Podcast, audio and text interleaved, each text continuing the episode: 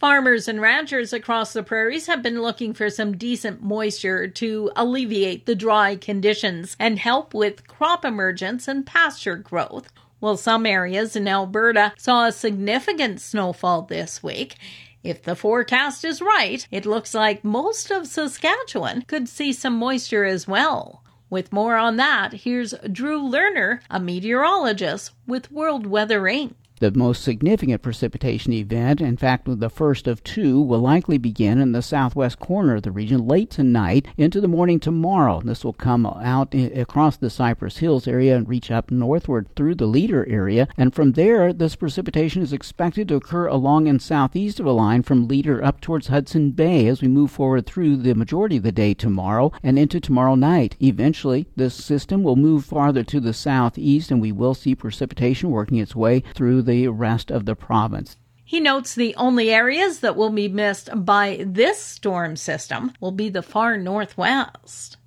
G three Canada's grain network got a little larger this week. G three Canada now has nine elevators in Saskatchewan and a total of seventeen across the prairies, six of which are located in Alberta. Farmers started delivering grain this week to G three Swift Current's newest high-efficiency grain terminal.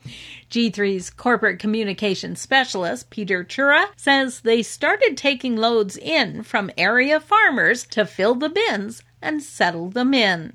It has a capacity of forty-two thousand tons. It has high-capacity drags in the drive shed, meaning a forty-ton Super B truck could discharge its whole load of grain there within five minutes or less, be back on its way back to the farm for another load. It has the loop track facility on the other side, so this means uh, a one hundred fifty car train could pull onto the loop track, continue moving around, continuous motion, gets loaded, gets on its way uh, to, in this case, G three Terminal Vancouver, keeps the grain moving.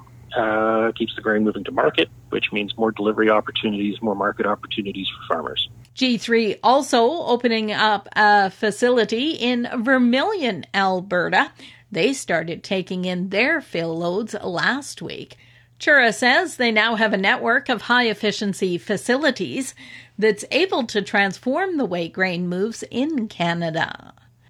The Ministry of Agriculture's weekly cattle marketing report shows feeder steer prices were mainly lower across all weight categories for the week ending May fourteenth. Here's provincial cattle specialist Natasha Wilkie. So the largest price decrease we saw was in the four hundred to five hundred pound weight category. Those guys went down quite a bit at fifteen dollars per hundredweight to end the week averaging two hundred thirty-seven dollars and sixty-seven cents. The smallest price decrease we saw was in the seven hundred to eight hundred pound weight category, with those guys going down fifty-five cents per hundredweight to end the week averaging one hundred ninety-five dollars and seventy cents. And when we look at the eight hundred to nine hundred pound weight category, they ended the week with an average price of one hundred seventy-nine dollars and thirty cents. Feeder heifer prices were also lower, with the largest price decrease in the four hundred to five hundred pound range, with prices decreasing by nine dollars and forty-six cents per hundredweight to end the week with an average of one hundred ninety-nine dollars and four cents. Wilkie fills us in on what seems to be impacting the markets. We saw the price for feed barley. It, it jumped again, made a quite a large jump again, uh, and then the dollar was also going up. So it settled at uh, zero point eight two five eight cents as of Friday against the U S dollar. For Golden West, I'm Glandilly Allen Bossler.